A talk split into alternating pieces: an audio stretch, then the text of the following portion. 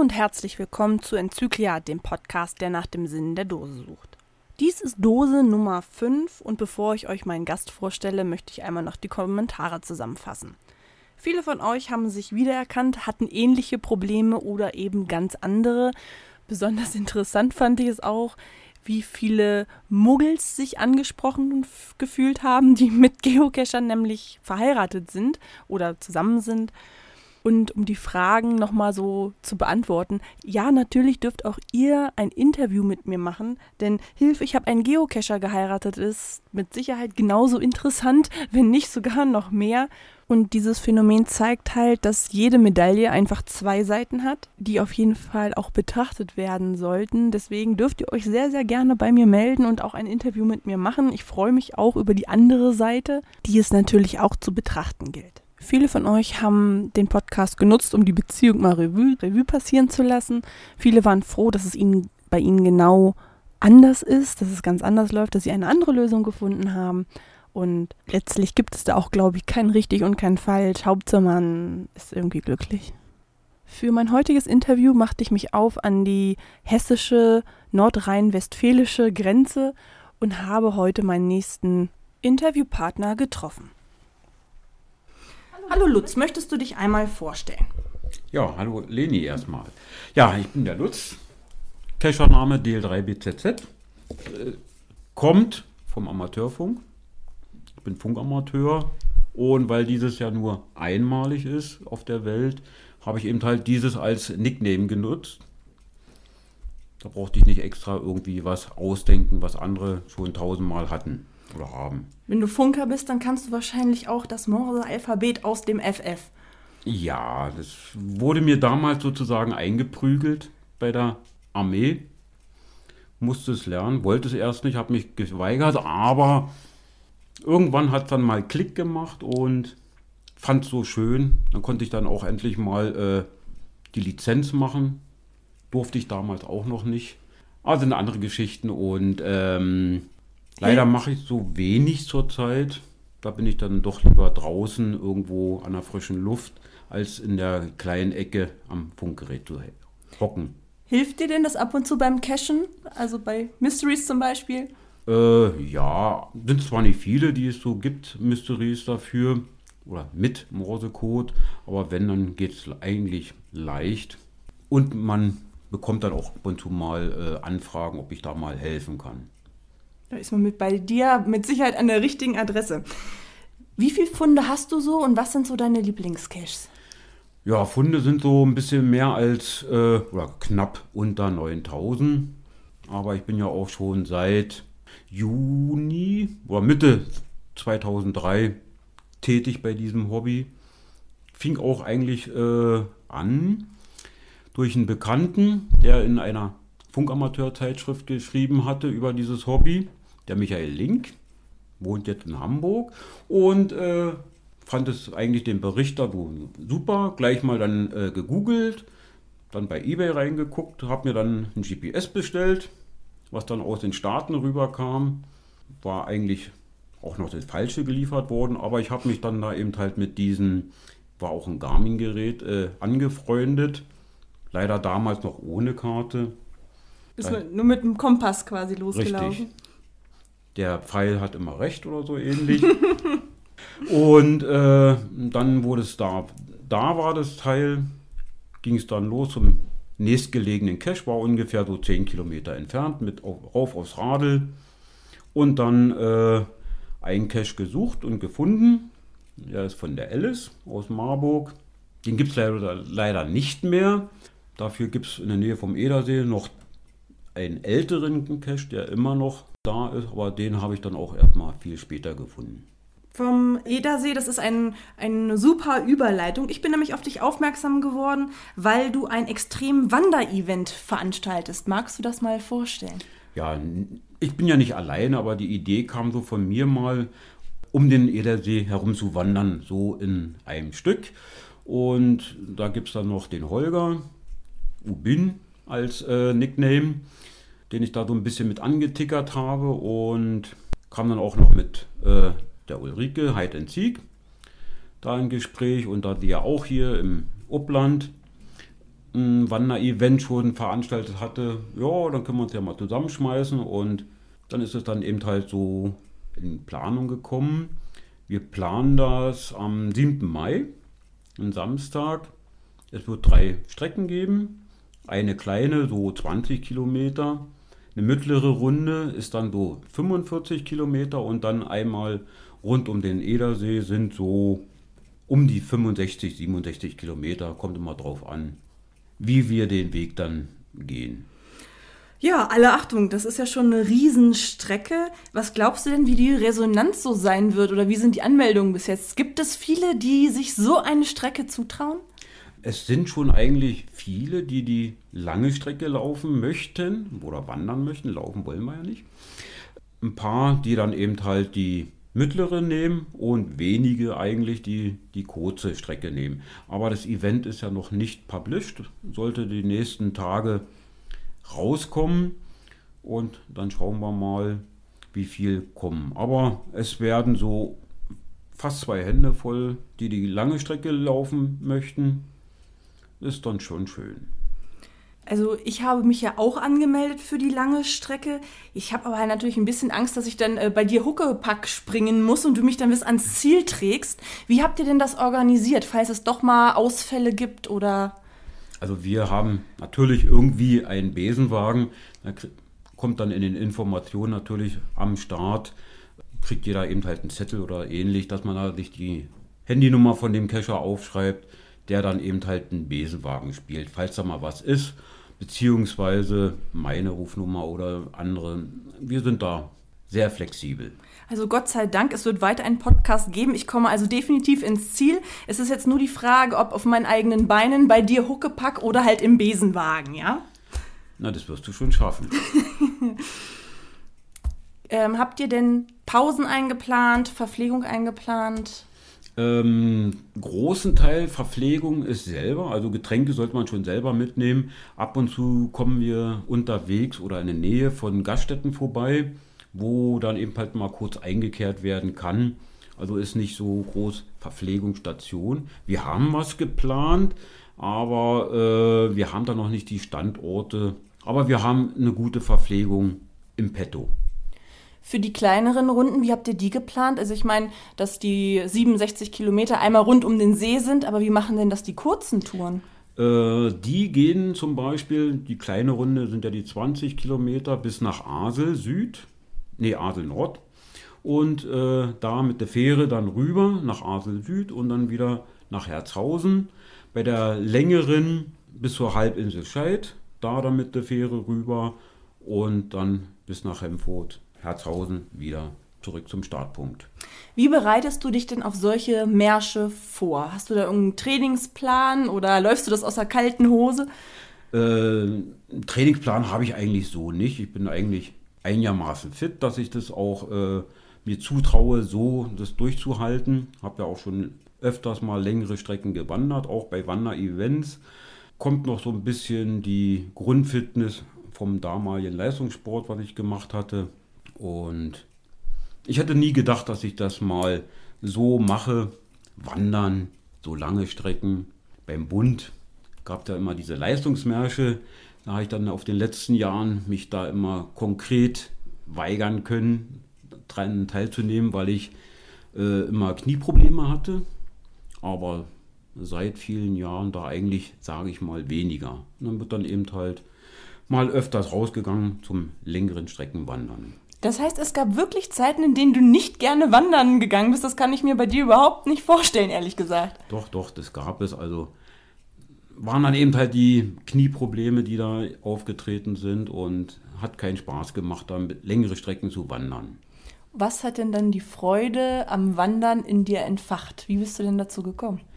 Äh, ja, einerseits die Caches. Es gibt ja da schöne Wandercaches, Multis, zum Beispiel Monte Trauno, in der Nähe von Frankfurt. Kann ich nur sehr empfehlen, die drei Multis in schöner Gegend um den Feldberg da oben. Schön, auch ein bisschen schwer, aber man kann die alle schaffen. Und die Lust an der Luft, an der frischen Luft im Wald und nicht in den Städten, das macht dann eben halt der Reiz aus.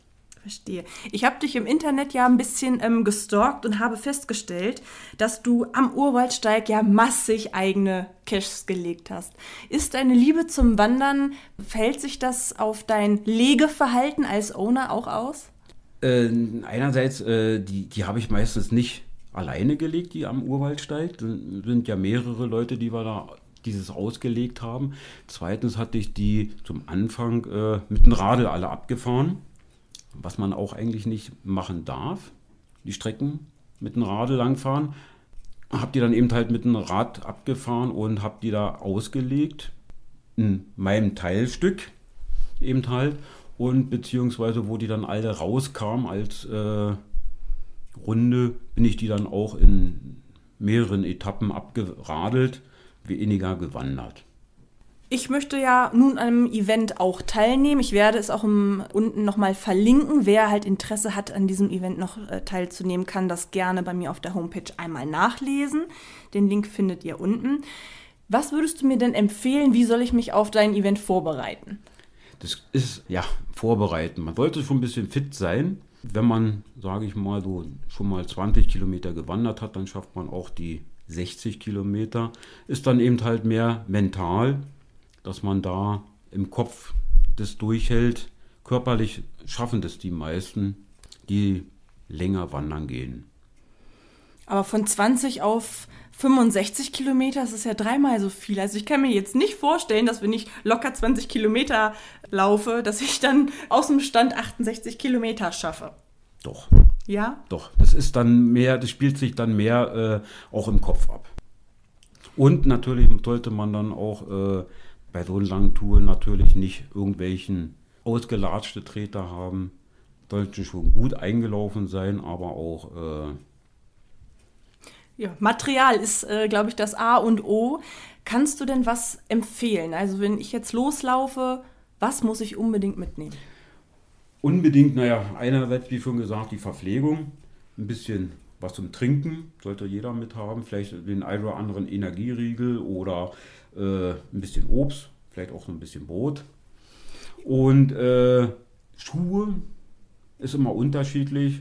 Strümpfe ist auch wieder so ein großes Thema, damit man dann eben halt nicht so die Blasen bekommt. Der ein oder andere, der hat dann immer noch Wechselsachen dabei. Strümpfe wechselt die dann eben halt nach einer Weile. Ich laufe immer so durch. Kommt drauf an, wie das Wetter ist. Wenn es wirklich nass wird, dann ist empfehlenswert Wechselsachen. Fangen wir mal vorne an. Du hast gesagt Brot, Äpfel. Was sollte ich denn an Essenssachen mitnehmen, dass du sagst, mein Energiehaushalt ist gedeckt, ich habe mich dann noch einigermaßen gesund ernährt und muss halt nicht 20 Kilo Gepäck mitnehmen? Ist schwer. Hast du klassisch Brote und Frikadellen in deinem Rucksack? Nein, oder? nein, nein. Also äh, ich habe selber eine, im Rucksack meine Trinkblase, da sind ungefähr drei Liter Wasser drin. Ähm, unterwegs, wie gesagt, gibt es wahrscheinlich irgendwo, wo wir mal kurz einkehren und da vielleicht ein Vitamingetränk zu uns nehmen, egal was für eins, und vielleicht dann nochmal irgendwie eine Wurst oder sowas essen. Ansonsten habe ich äh, oder werde ich den einen oder anderen Apfel dabei haben, ein paar Riegel, Schokoriegel oder sowas und äh, vielleicht so ein, zwei Stullen oder Brötchen. Du hast schon gesagt, dass du eine Trinkblase hast. Wieso empfehlst du die anstelle einer Wasserflasche zum Beispiel? Ich bin, äh, also Trinkblase, da habe ich ja den Schlauch sozusagen fast am Mund. Bei einer Flasche müsste ich dann immer irgendwie versuchen, hinten reinzugreifen, was bei meinem Rucksack eben halt nicht klappt.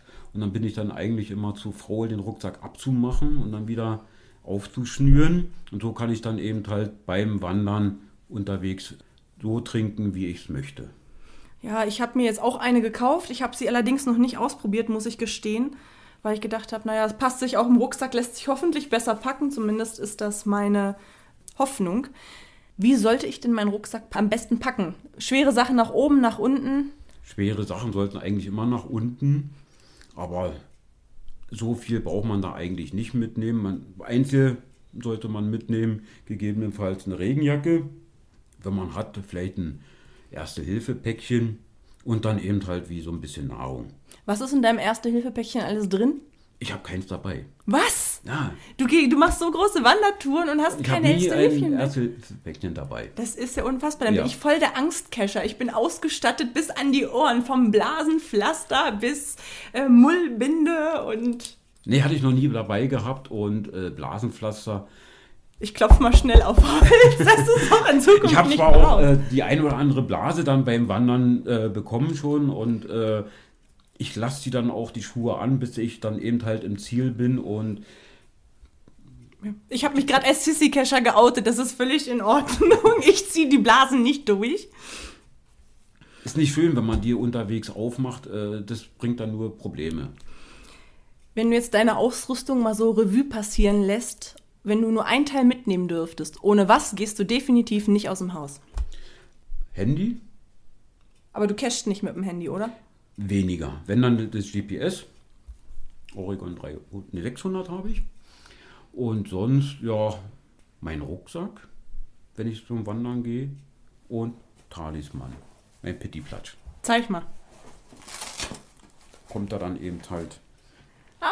Ja, schön. Und den Buggel mit dazu. Ja, ich, ich mache nachher mal ein Foto. Für die Hörer werde ich dann natürlich ähm, ein Foto nochmal mit posten, dass ihr den schönen Talisman auch sehen könnt. Wie integrierst du denn deine Familie so in dein Hobby? Müssen die alle fleißig mitwandern oder lässt du die zu Hause? Weil Ähm, meine Frau kommt öfters mit, auch auf längeren Wanderungen hat sie schon mal mitgemacht. Monte Tauno kennt sie selber auch, hat da die zwei Touren mitgemacht. Ansonsten, die ältere Tochter kommt auch ab und zu mal, wenn sie da ist und Zeit hat. Es wohnt ja leider nicht mehr bei uns. Oder zum Glück. Kommt, kommt immer drauf an. Ähm, und die andere Tochter na, mag da eben halt nicht so mitwandern. Na gut, wenn du auch immer gleich solche Extremstrecken machst, das muss man ja auch erstmal schaffen, ne? Ja, mit Familie gehe ich aber nicht die Extremstrecken. Was war denn die weiteste Strecke, die du an einem Tag gelaufen bist? Äh, bis jetzt waren es so um die 67 Kilometer. Das war der Hollenmarsch. Eine Veranstaltung hat nichts mit Geocaching zu tun, ist im schönen Sauerland. Jedes Jahr wird diese Veranstaltung gemacht. Letztes Jahr wollte ich die 101 wandern, aber nach 57 Kilometer habe ich dann doch aufhören müssen. Das Wetter war doch ein bisschen bescheiden schön und ein paar Probleme mit den Beinen. Wenn du schon das Wetter ansprichst, gibt es dann auch einen Notfallplan für euer Event, falls es doch wirklich in Strömen regnen sollte? Nee, haben wir eigentlich uns da noch keine Gedanken gemacht. Das Event ist ja eigentlich erst abends in der Gaststätte, wo wir dann eben halt zusammensitzen und klönen, weil man kann ja nicht das Wandern als Event ansehen. Ja. Ja, ich habe schon ein bisschen so die Befürchtung, dass ich nach 68 Kilometern abends in dem Veranstaltungsort irgendwo in der Ecke liege und äh, schlafe und die ganzen Geocacher mich bestimmt bemalen, weil das Schlimme an den Cachern ist, die haben ja auch alle einen Stift mit, ne? Die sind also völlig gut ausgestattet und ich werde wahrscheinlich dann mit GC-Code auf der Stirn wieder aufwachen. Nein, so sind wir ja nicht. Ja, Nein. ich, ich habe so schlimme Befürchtungen an dieser Stelle. Nein, brauchst du nicht. Du kennst ja die, uns. So sind wir nicht. Ja, ich äh, werde auf euch verweisen. Also wenn ich mit dem GC-Code am nächsten Morgen irgendwo aufwache, dann werde ich mich bei euch beschweren, dass ihr nicht gut genug auf mich aufgepasst habt. Nee, das machen wir. Also wir passen da auf. Du hast in dem Listing angesetzt ungefähr 14 Stunden für 68 Kilometer. Das ist aber auch eine sportliche Zeit. Ne? Wenn wir vielleicht noch mal wo einkehren und so. Ich habe mal ausgerechnet, ungefähr 5 km/h muss ich da laufen, durchschnittlich. Meinst du, das ist realistisch für mich? Ich kenne deinen, äh, deinen äh, Zustand nicht, wie fit du selber bist. Ja, so 5, 6 km/h laufe ich schon pro Kilometer, aber ich werde ja auch nach hinten hin langsamer. Also ich habe jetzt nicht die Erwartung, dass ich die ersten 10 Kilometer genauso schnell bin wie die letzten 10. Nein, äh, das ist logisch, aber wir werden auch nicht äh, gleich losrennen. Also das wird nicht so sein. Wir werden zwar einen strammen Schritt gehen, Müssen, ja. ja, aber äh, zum Ende wird es natürlich dann so ein bisschen sich wahrscheinlich die Spreu vom Weizen trennen, aber es werden alle ankommen. Meinst du denn, wir werden so mit den 10, 15 Leuten, die wir vielleicht sind, eher im Tross laufen oder wird sich das ein bisschen verteilen? Also zum Anfang auf alle Fälle werden wir zusammenbleiben. Ich kenne es auch von anderen Events oder Events. Da sind wir bis zum Dreiviertel ungefähr der Strecke fast zusammengeblieben und dann trennt sich so ein bisschen die Spreu vom Weizen. So die letzte Strecke, in der man sich dann noch ein bisschen quälen muss, ja. Ja, ist dann immer so.